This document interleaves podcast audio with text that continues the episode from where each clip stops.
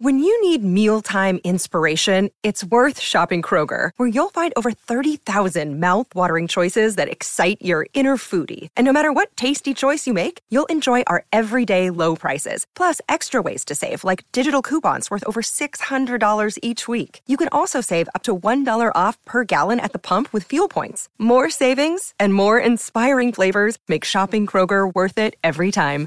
Kroger, fresh for everyone. Fuel restrictions apply. Hey there, Brandon Harvey here. Before we get started, I wanted to give a shout out to the sponsor of this week's episode, Who Gives a Crap. Okay, really quick, here's the story. So, my wife and I have started the process of slowly replacing the normal things we regularly buy with brands and products that are ethically made, free of toxins, and make a difference in one way or another. We did this with our toothpaste, our household cleaners, and our bedding. But the thing that we're most excited about is our toilet paper. And I'm not kidding. That's where Who Gives a Crap comes in. Who Gives a Crap makes high quality toilet paper that's 100% recycled or 100% bamboo so that you can quit wiping with trees. uh, their toilet paper is delivered straight to your house, which makes things so easy. And even better, they donate 50% of their profits to help build toilets for those in need. Who Gives a Crap is offering Sounds Good listeners $10 off their first order with the promo code Sounds Good. All one word, Sounds Good. Honestly, it's kind of a no brainer. To get toilet paper delivered to your door, make a difference in the world, and to help support this podcast, just go to whogivesacrap.org slash sounds good and use the discount code sounds good. One more time, that is whogivesacrap.org slash sounds good with the discount code sounds good. Who gives a crap? Good for your bum and great for the world. All right, now here comes the show.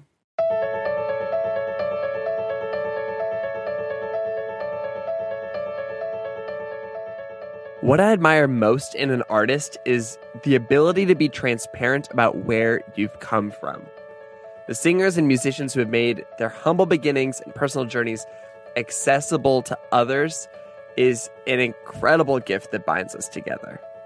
My guest, R. Lamar, has done this so well, and I deeply admire him for that.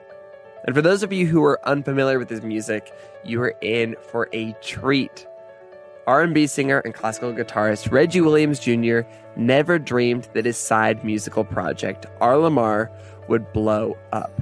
But it did in a huge and surprising way.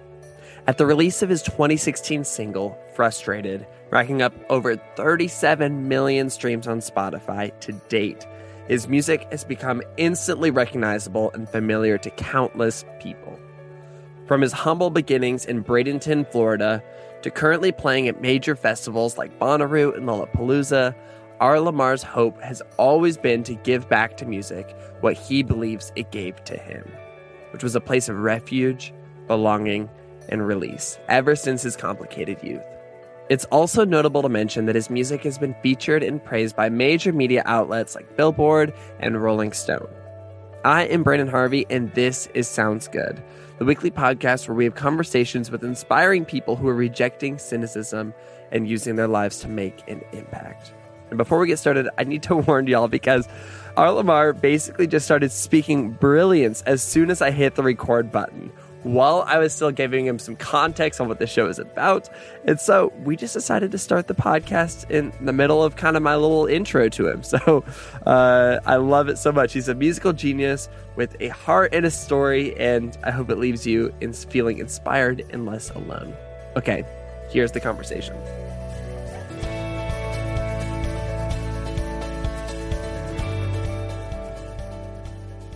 We fully believe that you know we connect more with each other's scars than each other's successes. Yeah. Uh, with you know the journeys that got us to where we are than actually where we are. Yeah. And so I think I mean I believe I think the scars can help contextualize the success. exactly. Yeah. Exactly. Yeah, because it's. I love seeing people who are successful, and I love when people are creative, like their craft is so good. Yeah. But it, it sometimes can feel meaningless if there's not a story behind it. yeah, yeah. I, I can see that. I definitely relate to uh, people who have had similar happenings and similar pasts and whatnot um, to mine, who I see doing things that I deem as you know positive Mm-hmm. or productive or something I might want to emulate. Yeah. Um, and that is why I think it's important to continue telling those stories, Yeah. so that you can kind of facilitate that same effect in somebody Yeah. else, hopefully through whatever. I feel like you're uh, sharing the heat you're and using. we're not even started yet. Aha! You can't you can't be like dishing all this out. You got to say all that again. I didn't know we were started. I, I mean- you hit the record button. I thought we We- were going. I you don't know, we can we can just start now. I like this. This is a great way to start off. yeah, I'm, I'm always on. Yeah, it's really interesting because it's not an easy thing to Yeah. talk about. You know, the scars behind your successes is way totally. easier to brag. Oh my gosh, it's so easy to say, check out this cool thing I did. And it's so hard to say, here's the thing that sucked. Even if the thing Yeah.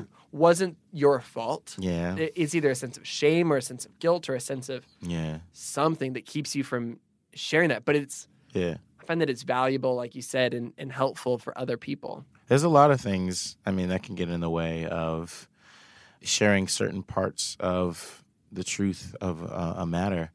I think just growing up, I just was like, oh well, like you know, growing up where I did, everybody went through similar things. Where- where did you grow up? In Bradenton, in Florida. Okay. You know, what were um, those things? just you know like when I was in middle school, kids were like wild dealing and Really? was- yeah, like gangs and like all that craziness. I was I was chubby and too scared of all of that. you know what I'm saying? I just wanted to play with my Yu-Gi-Oh cards and be left alone. you know what I'm saying? But I mean, you just end up getting involved in uh, things that are just bad for Yeah. you, you know, and bad for the environment that you're in. But all your friends are also kind of sucked into that environment too, just because we live there, you know. So it sort of becomes a sense. There's like a sense of normalcy to all that. Like, Yeah. you know, homeboy got shot last week. Like, all right, I mean, that's just what happens here. You know what I'm saying? Totally. And that's an interesting thing because I've talked to other people about this sort of thing, and they think like, "Oh, you're not from like where people generally think of as like a violent area." No, You know I when when I hear Florida at the end of something, I just kind of think like, oh, it, you were surrounded Yeah. by old people. tourists, which is also true. Whole state, um, it's just like colleges and college kids and like retirees. But there's also that stuff. So, and it was just like a strange income disparity because the neighboring, the sister city, is Sarasota. Got and it. Sarasota is a place that a lot of people have heard of because it has like Venice Beach down near it and Maria Island, a lot of affluence down there. And then the neighboring city, Bradenton, where I came, I came up, was a lot like poorer, and you know what I'm saying, the people that couldn't afford to live in Sarasota. Yeah, he's all these kind of wild things just happen in the streets, and like you just get exposed to all this stuff, and you begin to believe like, oh, that's normal life. You know, that's how it is for everybody until you start to see the affluence just across the bridge. You know what I'm saying? Yeah, you almost So it's weird. you see that context, and all of a sudden you're Mhm. like, oh crap, like this is there's a disparity here. There's a, Yeah. there's a difference, Yeah. and that's that's the thing that I think is a big problem for people who never experience any sort of that in their life, who who live their entire lives in you know the Sarasotas of the world, and they Yeah. never head over to the sister city because it would be so easy to judge somebody by being like, "Oh my gosh, I can't believe they did this or this or this or they were in that environment." But the reality is, they could be the best person in that town. They could, but they're just their context is rough. Their context that they were raised in is difficult. Yeah, and there's a lot of things you got to do when you're just trying to raise a family. You know what I'm saying? And hmm the odds are against you. And and and the on the flip side, like I know those cats from Sarasota. And I grew up with all them. The kids that are really really affluent, really really rich, and um, from the outside in, it looks like they have everything. You know what I'm saying? But that can be a sense of isolation and loneliness and stuff because you just can't you can't relate to people. You know what I'm saying? Like oh yeah, Frank Ocean has a really great song called "Super Rich Kids." And if you're Yep, a Frank yep. Ocean fan, today is actually the anniversary of the six year anniversary of the release of Channel Orange. If you couldn't tell that I'm a fan, it's July 10th. That record was released July 10th, 2012. Anyway, that's amazing. but um, yeah, he's got a great song called "Super Rich Kids" about it. And it's just about how like that affluence and um, the perception that you have everything can be this thing that is isolating and makes you feel wrong for feeling not feeling completely like elated all the time about having Hmm. whatever people feel consider whatever society considers to be wealth and affluence and like blah blah blah. Because I mean, we just we definitely have a big problem. I think I've said this on Twitter before, and it's definitely in my drafts. If not, but we we've all got problem. drafts that are.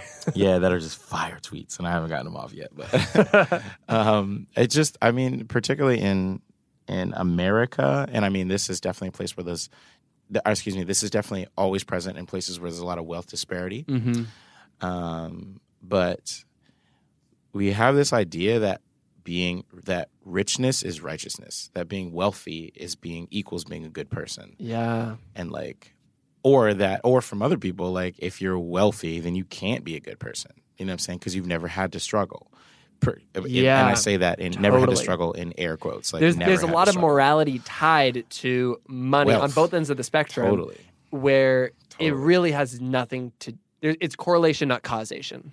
Yep association is not causation shout out to the economics rule let's go Oh, shout out to In my middle life. school and high school teachers, in another life and then all the love to do podcasts that kept me thinking about that ever since. yeah totally yeah that's really funny I, i'm definitely a big old nerd that listens to like finance podcasts yeah, me too, me too. Um, Yeah. So growing up, though, you stayed mostly out of trouble, partly because you were to. chubby. Uh, but like, Yeah. what? Who else was kind of influencing you in your life? Then, what was your family like? Uh, family. My parents divorced when I was five, so Okay. it's been very, um, it's been very different. I had a talk with a friend of mine, a couple of friends of mine at a, at a just to hang out recently. My friend um, Ellery, who goes by Eza, she's another artist. Great. she's very cool. And so this other guy, Dylan Southwell, goes by Trove, and another friend of mine, um, Jeff, who is a singer songwriter as well. They all had very like kind of typical Southern Christian upbringing. Yep. You know what I'm saying? Like a lot, a lot of people did, and I didn't. Like I just wasn't involved in the church or anything like that. My family wasn't involved. Really, my grand. We used to. I did start singing in the church when I was nine because my grandmother was involved at like the Methodist church that she'd gone Got to for her whole life. Yeah. You know what I'm saying? And it's weird But when you it's- moved to Nashville and you weren't because Yeah. Nashville is there's this study that said that Nashville is the most churched city in the entire country. Churched. Yeah. So there's more people who go to church than anywhere else. And there's more church. I believe there's more churches I- per like capita. I, believe it. There's I, when I go on a jog in the morning, I go past like twelve. at least at least ten. and I can't run that far. in a mile. Like, yeah. So that really sort of informs, you know, for better or for worse, that informs a lot of people's opinions about the world and a lot of people's like upbringing and, and stuff. And, hmm and for me, I was just like missing all of that. So it's interesting. This is the talk that I was that I was just referencing was that we were talking about how how much that forms a lot of people's worldview, and for me, I just kind of didn't have that, and so they're really um, curious, I guess, about worldviews in, in context of, of certain things because there's a, there's definitely a lot of like, you know, there's supposedly the separation from church and state, but there's definitely a lot of like Christian dogma and doctrine in just absorbed into Yeah. U.S. Uh, into, Yeah, into it's very our much society. an- a- like a part of the culture. super super part of a culture. So I definitely was exposed to those things, but never like going to church every until I moved in with my my father remarried when we were like 14 and when I was 14 and then moved in with him and my stepmother at the time who was like adamant adamant churchgoer. I was there like 6 times a week. uh, maybe 5. but um yeah, parents divorced when I was when I was very young. Um, I was the only boy, so that was kind of difficult as Oh, well. how many sisters did you have? two older sisters. Okay. I'm the youngest, and that's so it was me, and my two sisters, and my mother. And uh, apparently, for a time when I was really, really young, me and my sister Ariana, we were very close. But the oldest, older sister Tatiana, it was like eight years older than me. Was she's still alive? She is eight years older than me. And it's like you know, when I was in second grade, she was in high school, so she like wasn't trying to hang out with me. You know what Totally. I'm saying? Yeah. So that was just a natural divide there. But it was strange because, you know, my father had uh, sort of always been created to me as being this like sort of antagonistic figure. And I was just like him. So it became this weird, like bad, like you remind me of this thing that we're supposed to dislike, you know, categorically. You know, that I think that that ended up creating a lot, a lot of like insecurity, especially like male insecurity and like, um, and then you swing hard the other way with like, toxic masculinity things that at the time I didn't know that's what it, that's yeah, what it was. nobody did really. It's things that were yeah. Shout out to wokeness in the last like five years. I know. but yeah, there was there was a lot of that stuff. Had a lot of like anger issues and stuff when I was a kid. I was in therapy from when I was like fifth, no kindergarten ish, all the way through grade school. Hmm. Just I was like you know getting fights and like Yeah. just wild things or whatever. But simultaneously, uh, I think I was in second grade, first or second grade, and a teacher. They had me take a gifted test, right? Oh, okay. and it's this thing it's just like just aptitude or whatever and if you show you know for those of you who are listening who may not know if you show a higher aptitude then they put you in these advanced courses as uh, a wee little youngin and i did really well in those course in those uh, those tests and, and whatnot and was taken and would be bussed like two or three times a week all throughout up to high school to a separate school where they like kept in all the gifted kids Oh, wow. and then, but at the same time, I was told I have these like anger management issues and need to be fixed. And like I was stuttering really bad and like couldn't pronounce things well. And so the like weird simultaneous life, I guess, the weird kind of dichotomy was like people are telling you your brain is exceptional, but also that your brain doesn't work correctly. You know what I'm saying? So I think it that like created this weird and difficult like confidence. it's like too nuanced for you to understand as a kid. Yeah, it's like you're good and bad is almost what exactly. you're hearing. And that's and that's how you react to it as a kid. It was strange, and it's definitely been a process of uh, figuring out systems. I guess for myself, I guess that's kind of the way my brain works. Yeah. But um, making things uh, understandable and like operable for me. Yeah. Um, Yeah, because you didn't have that. And correct me if I'm wrong, but it sounds like you didn't have that family structure. I didn't have a You traditional have family that- structure. No, You didn't have that certainly. faith structure. totally no. You didn't have. I mean, I guess you're. It sounds like you got moved to essentially a better school structure. Mm. Um, Well, we were going, we were busing back and forth. So Okay, like, I'd still be in the regular school, and then some days out of the week they'd take us over to the gift. yeah, so that's kind of funny. Yeah. And so it it's interesting that now you're saying, okay, how can I create this structure because I yeah, I didn't have it earlier. yeah, that's a, a pretty astute read of that, I suppose. yeah, uh, growing up, that was that. You know, a bunch, couple divorces. We moved a whole, whole bunch. Um, Were you father do- remarried a couple times. What were you gonna? Were you, were you doing music at all early on? Not at the time. Okay. No, I mean, uh, not creating any music. I think. I mean, I was definitely close to music because I remember early earlier on in life, my mother playing like Sade and Anita Baker and like all that kind of stuff. Um, way way early. It's funny. I, I think I put up a tweet the other day, yesterday, where I was like, I got home. We just got back from this Louis the Child in Big Wild uh, tour, which was really really cool, called Camp Nowhere, Texas, and we. uh just got back, and you know, you get back off off tour. I don't know if you've been in bands and stuff. You've I have not. I, Oh, people, really? I, I was. Let me tell you. Okay, earlier today. I was earlier today. I was singing one of your Uh-huh. songs, just like around the house, because Oh, I knew. I was Thanks. like, yeah. Well, it gets worse. Uh, and my wife goes, "What are you doing?" Whose man's is this? and she's like, like, w-, and I was like, I'm singing. First of all, she's like, Uh-huh. "What are you singing?" And I'm like, Uh-huh. "Oh, it's Arlo Martin." And she's like, "I know what that song sounds like. This is not anything like that." but what you're doing, not not the one, my guy, not Yeah. the one. So, so I have never wow, been shout in out a to band. the wife, keeping your feet on the She, ground. oh, I, I need it so bad. nah, bro, that ain't it, bro. Uh, Um, anyway, so but I, yeah, I we'll don't know the life, but you just well, got back from tour. getting back for me, the next day for me is usually filled with like errands and like you Yep. know like returning maybe rented equipment or like cleaning the car because the band doesn't clean the car and you know gassing up and like doing stuff like that.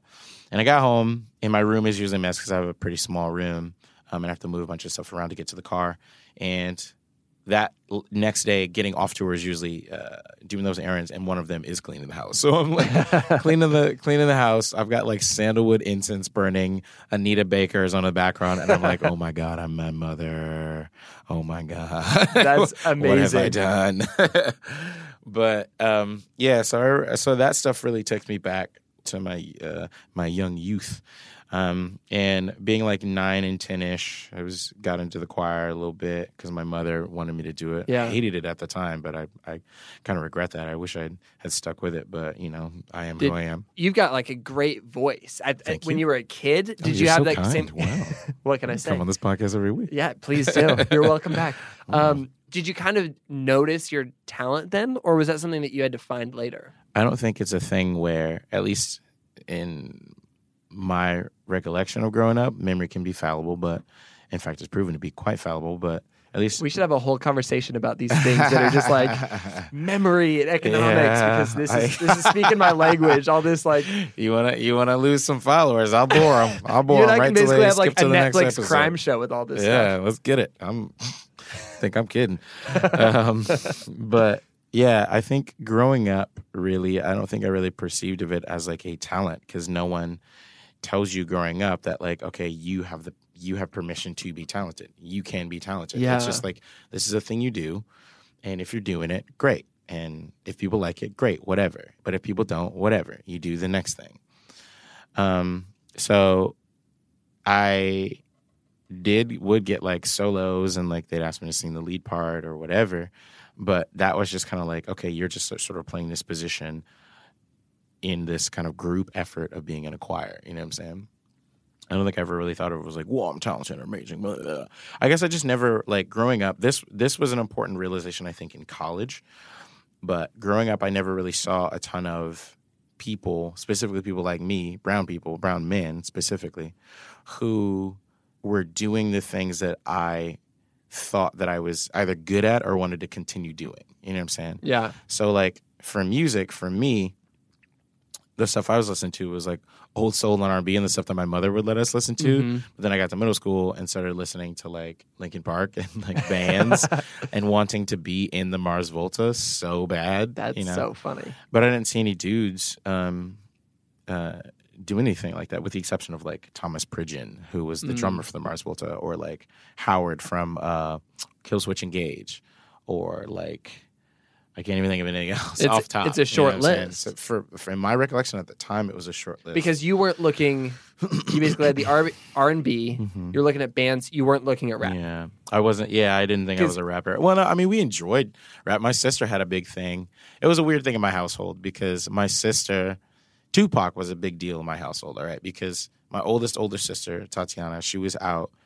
Um, she was like listening to that stuff when like Ambitious as a Riders and stuff like that was out, and you know, uh, you hear all the all the wild stuff like California Love and you know what I'm saying I get around and like all that stuff. And my mother hears that stuff and she's like, all of this is garbage. She never heard like Brenda Got a Baby, uh, Dear Mama, uh, that song that's like uh, changes, like that stuff, the Mm. beautiful like poetry that that and and and that Tupac had. But anyway, again, way way off topic. But no, it's on topic. It's music. Yeah. But that's just kind of part of the hodgepodge and the mosaic of whatever I was listening to at the time.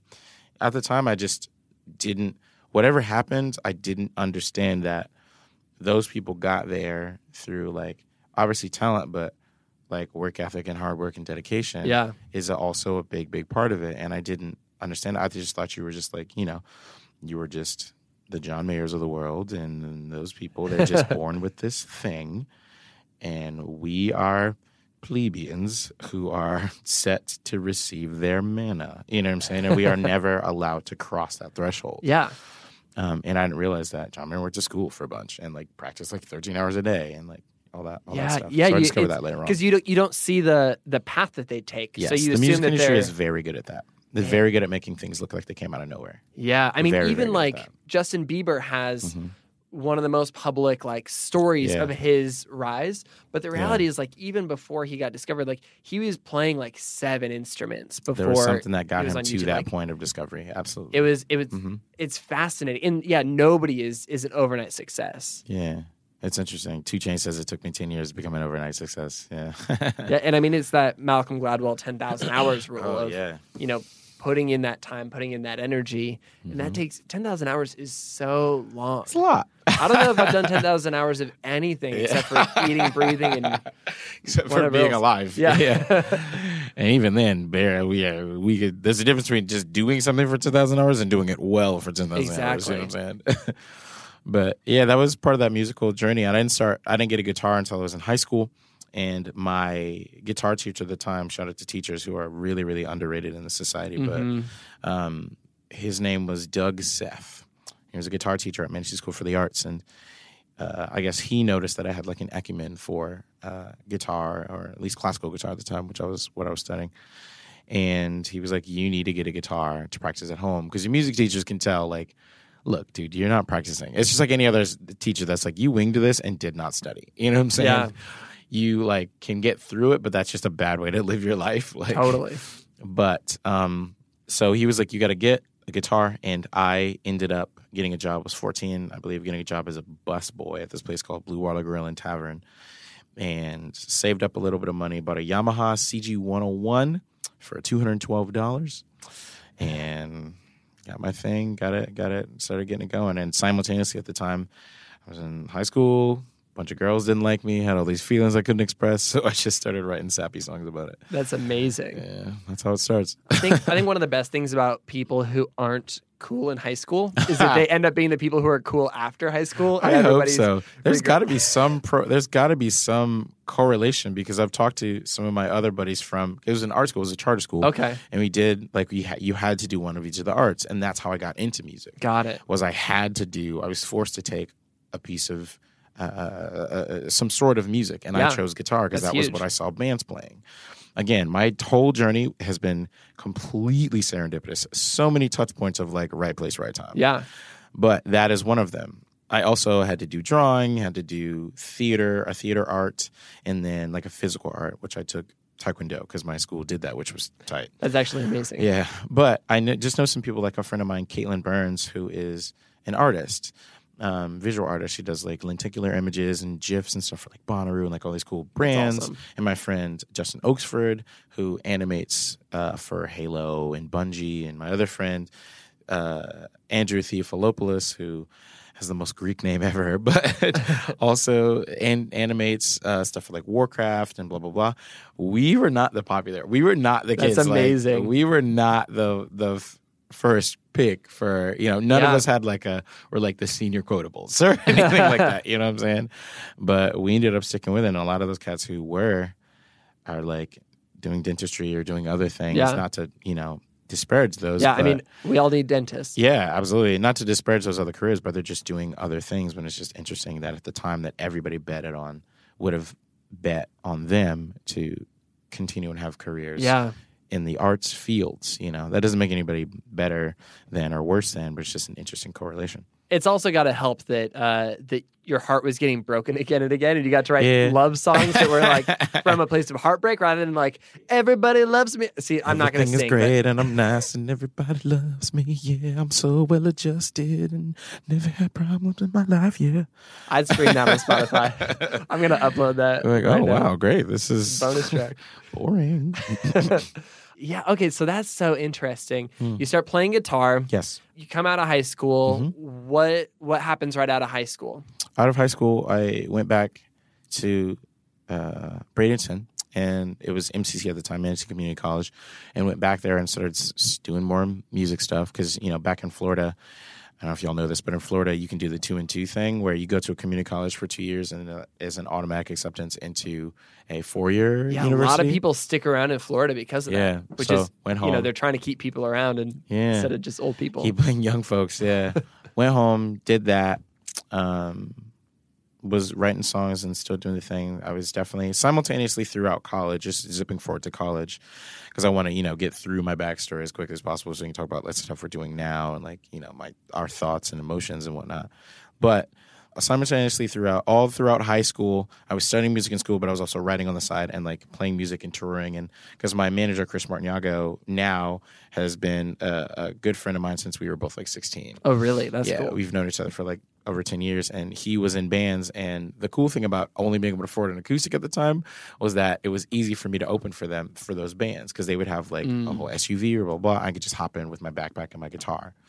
Um, so i did that like a bunch bunch bunch bunch bunch for a bunch of bands And you were um, in doing florida so you were doing acoustic, uh-huh guitar, I call it my best. Like, voice. yes, I call it my best John Mayer impression, basically. That's amazing.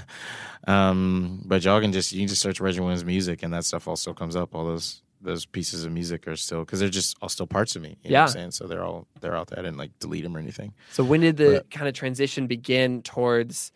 Well, first of all, yeah. where did the name R. Lamar come from? R Lamar is just my name. It's just Reginald Lamar. That's my Lamar's my middle name. Oh, there we go. I was going to ask if Yeah. I was to ask if people ever just call you like Mr. Lamar. Uh, sometimes, uh, and sometimes interviewers will call me R.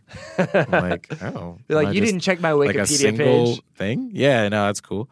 But um, it's interesting to see how people interpret it. This is a story for another day, I think. But yeah, the name is the name is like a timeline for me. All that information is readily abundant uh, on the internet, though. So uh, yeah, the the kind of transition to uh, R.LUM.R was R.LUM.R. Interestingly enough, just started as a side project. Okay. I was in um, college at the time, and we were studying commercial music. Commercial music, for those of you who may not know, is like, um, at least at FSU, was studying uh, things, programs like Ableton and Cubase and uh, Pro Tools and recording and music software and all that stuff in production. And so we were just making beats and doing that stuff for projects for school. With the Yeah. emphasis on it being digital instead of bringing in a bunch Yeah, of bands. and and also yeah, and I mean, and the overlap and doing both. because like even in R.LUM.R stuff, I still play guitar. I still you know there's live drums and whatnot.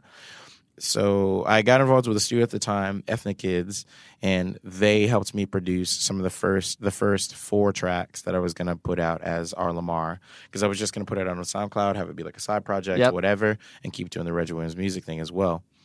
Um, just because you know you get as a person who makes things, you get interested in a lot of things and want to try a lot of things, and I just wanted to try it. yeah, and it's So- smart to try it under another name, moniker, yeah. Also, just just to keep things separated, you know, Yeah. keep them. But now that Offspring song is playing in my head, but uh, that happened. But the first song we put out, "Show Me," got picked up by Spotify when it was New Music Tuesday, which was like a couple years back. Yeah, and that was a big like and we started getting like label offers and all this business stuff like hey can you come play the school night in la can you come do the mom and pop showcase? And can you come to europe? Can you like do this? And i was like i don't even have a band. I didn't even i, I didn't even think anybody was going to respond that quickly. Yeah. you know what i'm saying? Or at all you know? But How it was did it just like a labor of love. It was dope. Like it was amazing but it was confusing. Yeah. it was definitely like, oh, oh, uh, I I can go play this live. Oh, how am I going to do that? Uh, you know, it definitely presented a lot of like, oh wow, we got a lot of holes in this game. You know what I mean? Like, we got to figure that out. Uh, but it was definitely validating to be Yeah. like, oh, cool, people like dig this. You know, people Yeah. like really want to uh, help bolster this thing involved. So continue putting out music, and um, here I am today. Yeah. That's amazing, man. I'm glad you do. I mean, I I'm giving the SparkNotes version, but great because all No. of that, the whole story is just when we do podcasts, when we do something we, unique with you, that whole story is all out there. You know what I'm saying? Y'all Man, can Google me. you know. honestly that no, that was bad. I mean, I feel like I have Googled you, and I Yeah. felt like a lot of that was still fresh. It was really interesting. all right, word, all right, Um, word. I'm so glad we got we got some of that backstory. and, Yes. Uh, you know, bringing it up to speed. I saw you at Bonnaroo a few Ah, weeks ago, word, and word. uh, and I wasn't even planning on going Which to Bonnaroo, but I just ended up there, and Word. I, I I think your set was the first or second I saw. Word. Dude, it was amazing. it Thank was you. so good. man, Like thank you, you. you, I have you a vlog about that. it so well, and Thank you. Thanks. uh, That's that was that was wild. That was that was amazing. 'Cause, you know, you just grow up. At least as a musician, you grow up seeing festivals, and it's presented Yeah. to you as like it's this Valhalla. It's this thing, you know. And then you actually get to go. I mean, there's there's ups and downs to it because it's usually like mad hot and like very disorganized. But Yep. Um, at least in my experience, a lot of them have been. But as we're playing these like cooler and like nicer festivals like um, Bonnaroo, um, it's like you get there and just like everything goes where it needs to be, and like you're in a dressing room, and like they fill your rider. What? You're gonna bring me food just for playing? What? you know, and the stage was big and beautiful, and like what I and the said on stage, big. Yeah, bruh, crowd was wild. Crowd was wild. um, but what I said on stage was like two years ago, I was in that crowd at that tent Hmm. watching Miguel play. And at the this tent as well. I played at the that tent. which is a. I, I just hate, I hate the it. names yeah, of their it's annoying. tents. It's annoying. This tent, yeah, that dumb. tent, which stage, who what's- tent, where? Yeah, Oh my it's dumb. gosh. It's it's not cute. It's- it's not. it's cute. like cute for a minute, and then you're like, oh, I'm confused. 15 year it's 15 or so years ago. I think it's like the 15th or 16th anniversary of oh, of Oh, Bonnaroo, no. and like 15 or 16 years ago, when like whatever hippies that put this festival on were like, oh, that's gonna slay. you know what I'm saying? And it just became like a tradition. It's like, Yep. guys, tradition is not good sometimes, but Anyway, you're on stage. yes. on stage, and um, I was saying that two years ago I was at that specific stage watching Miguel play, Man. and just wishing like, man, I wish I could be there. Like I want to do that. You know, I feel like I could do that. Just give me a shot, and then the shot came, and, and we ended up headlining that day, basically. So That's beautiful. And yeah, where does that drive come from for you? Like, what's the thing that? Because your Yeah. goal isn't really like I want to just stand on stage. yes. You know, I want to play Bonnaroo, and then? I quit. Yeah. yeah, totally. Um, You're like, no, seriously, it is. for me, yeah, I'm actually I'm already retired. I'm unemployed. but for me, it's like I would like to say, and I've said this a bunch of times to Chris, who's known me forever. I just want to give back to music what it gave to me. You know, I didn't have a ton of friends growing up. I spent, and also just my f- family and, and sisters and mother, where the way we like grew up at home, we were just very quiet. We just stayed in our rooms all day, you know. And I'd just be like reading or like, so I just wasn't very socialized, I think. And I'm still like kind of learning that like I need to go and like hang out with my friends and like talk to them and stuff like that. When in my brain, it's like if I haven't told you I don't like you, then I like you and we're friends. Like exactly. it's not a big deal. I'm the same way. But you know, you gotta like be there for people and meet them with it and try to be empathetic and understand that other people, you know, are going through things. And but for me, music was I felt like the first place I found like a true refuge. I know that's like cliche, but things are cliche for a reason because they continue to, to to prove that they have an element of truth. I think, and seriously, like that was such a big deal for me discovering Yeah. um, music. And also another thing was the music that I liked at the time. It just wasn't cool for I guess maybe me to like because Staind was like my favorite band. it's been a while, like, but just that song "Warm Safe Place" off of Break the Cycle. I remember the first time I heard vocal harmony and being like, "Yo, that is dope. That is so sick." And even though I was in choirs and all that stuff, for some reason it didn't ring with me until I heard it there. Yeah. Just how plaintively he sings and just the things he sings about and whatnot I was just like, this guy gets me, you know. And then Circa Survive came was a big deal for me. Paramore was a huge deal for me. Mm. Um, Coheed and Cambria was a big deal for me. So just these guys and and and women and bands and artists creating these things that became a refuge for me. I was lucky enough to continue to have like started playing when I was young and just like trying to emulate them. And then a friend of mine, Erica Dorson, was like, "You need to play a show because these songs you're you're writing and whatnot, we like them and eh, we think they can do things for people." So played my first show and just kept getting asked. You know, this is gonna sound wild cocky, but it's true. Is that people just kept asking me to continue playing shows? I never Yeah. booked any shows for myself Wow. for like years because kids just kept asking me to play, and I guess there was something that they felt or saw or whatever from what I was doing. So I kept doing it and kept doing it, and then you realize at a certain point that it's bigger than you. These kids like these people. Kids is diminutive, but it's like a it's definitely like a thing that I just said Yep. from the Warped Tour I- scene, I guess. But the you know same. what I mean. But just these people, these humans, these like individuals at whatever stage in their life n- might need something that you have to say. You know what I'm saying?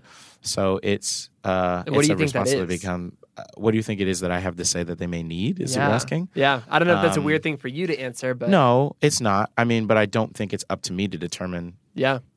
Specifically what each individual is going to need. I think it's up to me to understand that there's a responsibility in the position that I'm in. Mm. And even though I'm not like a, you know, I'm not like I'm not Dua Lipa or something. I'm not like taking over the super world. But she like there are people. Yeah, there was people, but just saying like there are people that um, are listening at this point and are very tied to it in the same, possibly in the same ways that I was tied to the things that I was really tied to, and just trying to uh, put myself in that position. You have to understand that it is that it is it is a responsibility, and you have to do your best to be like truthful and honest and something that regardless of how dark it may be or how like straight up like it's just power pop light on the other side it, it, it can be you just got to be honest about that thing so that when you're up there performing it you're not lying you know Oh, and i think good. that might be that might be a thing that you may have connected with when we were at the Bonnaroo show Yeah. it was just like i was just i was pumped and smiling and tripping and like having a, an amazing time not like tripping on, on acid or anything but like just tripping because i was like yo this is wild Yeah. you know You were feeling it. um, I was feeling it. I was feeling myself, honestly, because it's just like, who would have thought a kid like me from Braintree could come do this? You know what I'm saying? Through whatever serendipitous, wild amount of events, Because you're just telling I am the truth. here. Yeah, I'm here. I'm telling my truth, and I guess people are connecting with that. And it is also part of my truth that I believe that like you gotta you gotta try to kind of pay it forward and say those things. Like you guys could one day do this too. And hopefully, like the Nashville scene actually had a, had a write up about it, and they said like, hopefully, don't be surprised if in two years or something like that you see some kid and he's on stage and he was like, I saw R.LUM.R, and that inspired me to to get up there and do my thing, which would be the ultimate treat for me. You know, I just got goosebumps. that would be wild, right? Yeah. I'd probably cry, be straight up. like, but so I think one thing that keep definitely keeps me going. One is is knowing that it's bigger than me. Two um, is understanding that for me, I think empathy is a really, really important and like under taught thing in our society, really. And I would hope that I'm writing from a position that is like not only trying to express my opinions and express the things that I'm saying, but trying to create situations where you can, you, the listener, the royal you, you know what I mean, can feel like I have been there or I feel this or like somebody else understands me in the way that Staind or My Chemical Romance or Thrice or Circa Survive or whatever understood me. You know what I'm saying? So I'm just trying to I'm just trying to complete the cycle. I'm just trying to be a part of the continuum and do my part so that the next generation can go do their part. Not like I'm like 80, you know what I'm saying? like I'm like I'm on my like El- Elton John's going on his last tour, you know what I'm saying? Like I'm on my last tour or something, but I've still got plenty plenty of music in me and plenty and plenty of tour and plenty of that stuff to to continue doing, but I definitely don't think it's it's lost on me the responsibility that, you know, this position gives you. Yeah, man. Do you feel like there's something in particular that inspired? I guess maybe even a better question is: Is there someone in particular that inspired that Hmm. responsibility? You know that that Hmm. you learned that from example. Because I mean, you totally could have learned it on your own, but yeah. I know.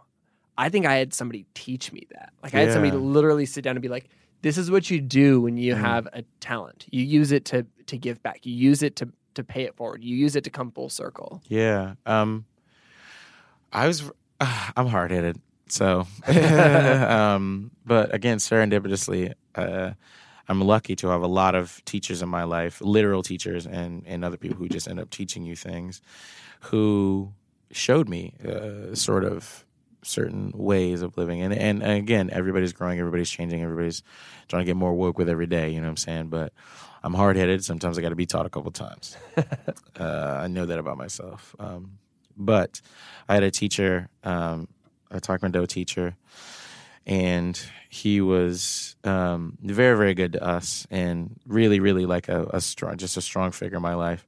Unfortunately, he passed away, but I uh, remember uh, in his class, and I was, I guess, I had an acumen for Taekwondo. I had a physical kind of thing and I would uh, be able to, you know, spar and do well with the kids that were higher levels than me and whatnot. And I do remember one time, again, this was since simultaneously with all the like anger issues and stuff I had growing up.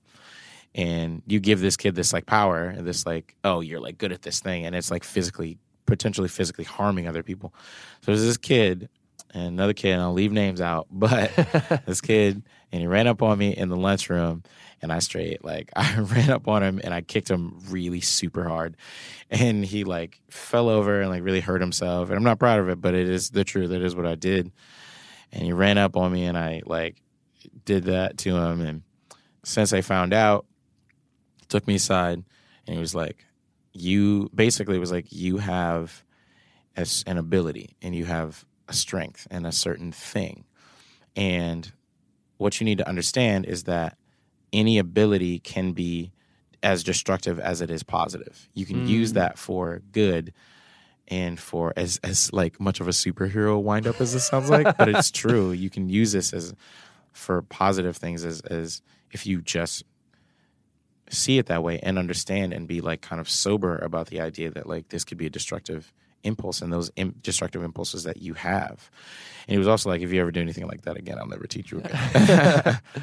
but um, I also had a guitar teacher, Doug Seth, who was like, no, you're good at this. And he was like one of the first people to be like, you're good at this. Like, zoom out and think about it and and really take it seriously because if you want to do it you have to take it seriously um, chris marniago my homeboy he believed in me before i believed in me because i wasn't taught that i was supposed to believe in me you know what i'm saying and he was like no don't stop just keep doing the thing and i'll keep helping you post like myspace bulletins and stuff like that um, a friend of mine david mant who is younger than me actually, and that was the thing that I was definitely really like a jerk about and being pretentious about. I think was that you can't learn anything from anybody younger than you. What are you What are you talking about? And he was a, a leader of uh, an a cappella group I was in, in in college.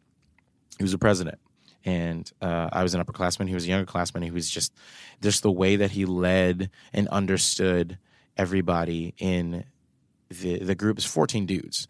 And everybody's emotional. Everybody's at the different times. Everybody's got finals. Everybody's like blah blah blah. This acapella thing is an uh, extracurricular but it's very important to us. And then just the way he understood everybody's personality and really tried to empathize and really tried to like lead at the group was like wow this is incredible. And it was also like this dude's like mm. three years younger than me too. Yeah. wow.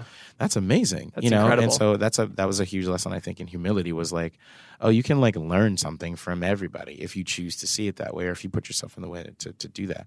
Another thing growing up again super homophobic in our in our i was just raised that way you know what i'm saying we were just ready to be you know you got to be this hyper masculine type a especially when you're like a young black man in Yeah. america especially Yeah. because everybody thinks you're violent anyway you know growing up so you learn to do those sorts of things. Your environment teaches you that you're supposed to be like that way. And to be gay was to be weak or to be wrong or whatever. And so I was exposed in that same group. I was exposed in close proximity because I had my gay friends back home. So um, also, you know, part of the church was like that was the church that I ended up going to. It was like a big deal where Yeah. there was like a gay person in the congregation. It was like excommunicated. It was a big ugly thing Oh, wow. so getting to college and being in that uh, a cappella group with like four or five gay dudes, I was just like, oh, these guys. You know what I'm saying? I just had these awful, these like terrible, ugly thoughts and like these these assumptions about them. But then I realized, like, I, I because just this just basing off basing off the idea that like, if you're gay, you can't be a functioning member of society or a good person, even. You know what I'm Mhm. saying? And that Yeah. was what I was taught. Totally. So meeting them and just realizing like, oh, like Dan is the guy that manages all of our fin- finances. He like gets all of the travel, does all the logistics, and it's like perfect. Um, Alex was the guy who would teach us all of our choreo and like create all the choreo and uh, arrange some of the songs with our with David Mann and with Skipper Stradman, who was the um, the guy who did all the music and choreo. And that was just that exposure again. That was a teaching moment to be able to teach me like, oh, all that stuff that I had learned about these people being bad people just because they like date other men or even are on the spectrum and like Mhm. date women and date men or just fall in love with a person because that's what love is um, and not their like genitalia or whatever um, it was a process of unlearning that like oh these guys are just regular Yeah. people and they just want to be It's- loved but they're also people who are contributing functioning members of society you know Yeah. and shouldn't be looked down upon and that kind of thing learning that learning that with them it helps you zoom out and like, Totally. Figure learn out a lot about stuff. About and that's when you get into like intersectionality and like feminism and Yeah. things like that And oh women so just want to be respected and Yeah. black people just want to be respected and black lives do matter and like all you know things like that Totally. It's so encouraging to kind of realize, hey, none of us are born woke, and Yeah. even the wokest people yeah have to go through that journey to to kind of unpack things. And you know, I think about the last you know few years, or even the last you know ten years of my life, and think Mhm. about all of the things that I have changed my opinion Yeah. on, whether it's because I met someone who I you know I'd never met that kind of person before, yeah or I heard a story, or I, you know, I had an experience, and all these things that just change. And when you're able to acknowledge, oh, this is something that wrong. changed in me, Yeah. I was wrong.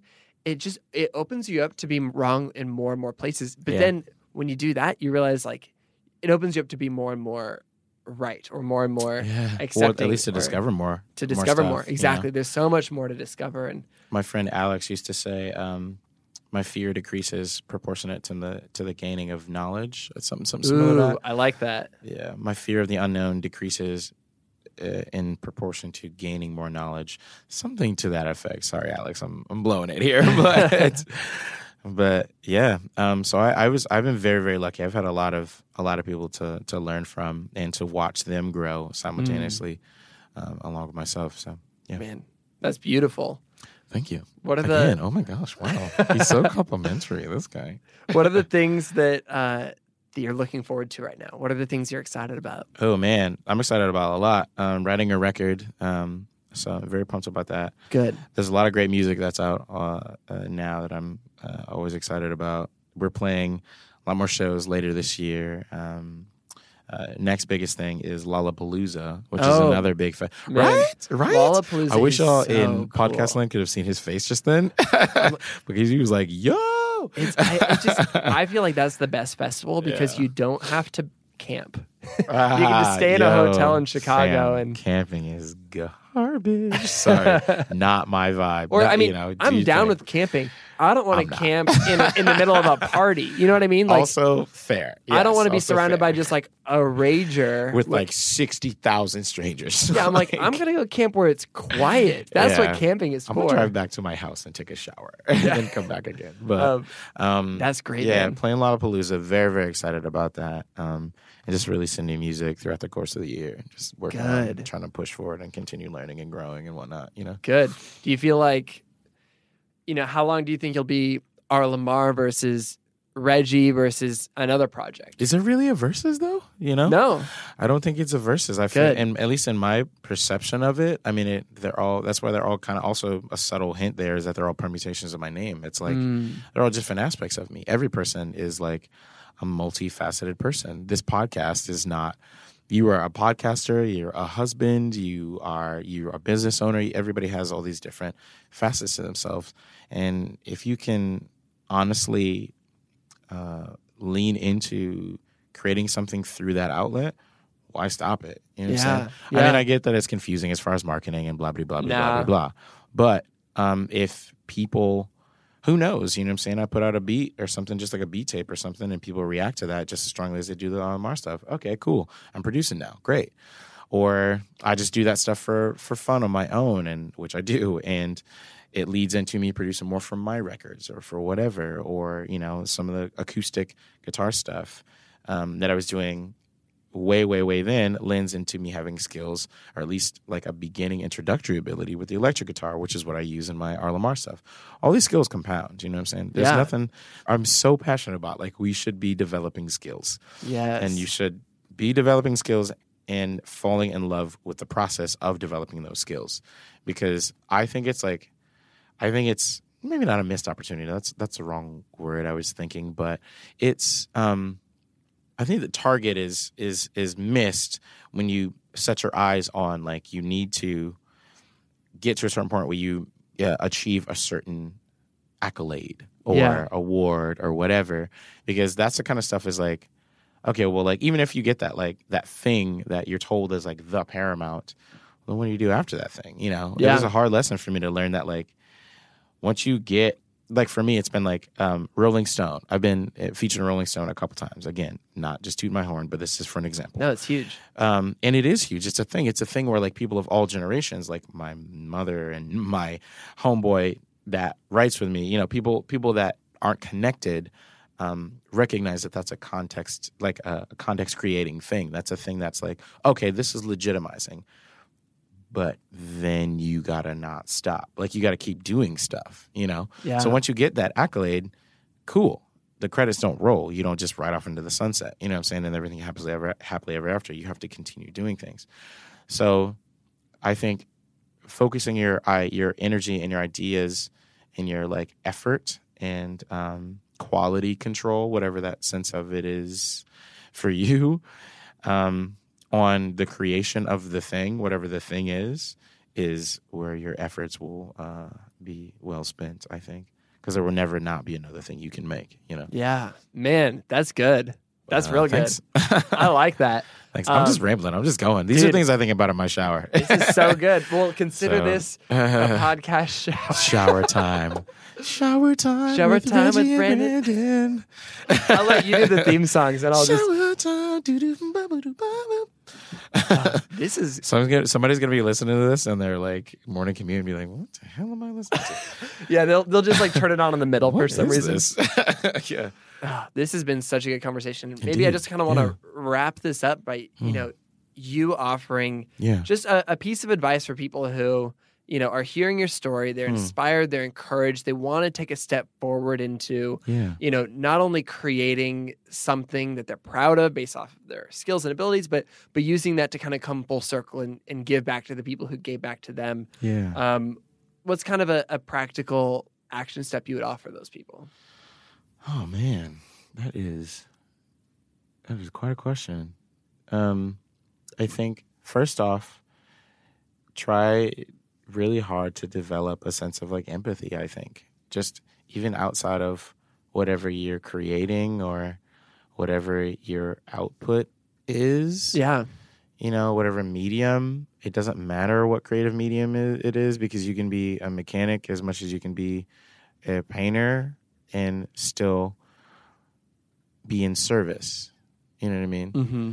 Because artists and creatives, and I consider anything where you have to make this anything where you have to make decisions is creative. Yeah. In my, you know, you're Totally. boiling it really way down. So try to be empathetic in your decision making process. One. Two, don't lie. You know, there's no point. Because if you lie and you're successful with lie, you got to keep it up. And if you don't lie and people really connect to that, then cool, it's real. And that's a real thing. And that's a thing, something that so much of us are looking for, especially like in our 20s. It's just like something real, something we can like really feel and relate to. You know what I'm saying? And I feel like I had another little thing that I think about. Wow, this would be so hard. Whoever's listening to this, and if you have any like ideas or questions for me, tweet me, and I'll like I'll go down and I'll I'll go through them because this is like a really heady thing and a thing that I often I think about a lot. And it's like it's one of those things where like, do you ever get the get the thing when somebody's like, "Yo, what'd you do last weekend?" And you're like, "Uh, blank." Oh, I wasn't up. dead. I know I did something. like I did something, but it's gone. But I think those those two those two things are definitely things that I think about a lot. Yeah. Um, but again, if anybody has any tidbits or or want to ask me any specific questions, just tweet me in reference this podcast and tweet me. yeah. Anything else? If you don't mention my name in the tweet, he's not answering it. He's fired. You're fired. You're fine. oh uh, man, this has been good. Yeah, this I has been love that good. we dove straight into Yeah, things. yeah. And I love that we we went we came full circle. We went all the way around. This is yeah, good. you guided. You got. You were guiding me. I appreciate it. this Thank is you, good. All in producer over all here. in the Love it. shower. Yeah. Oh dear. you don't hear the. Uh, okay, I'm done there.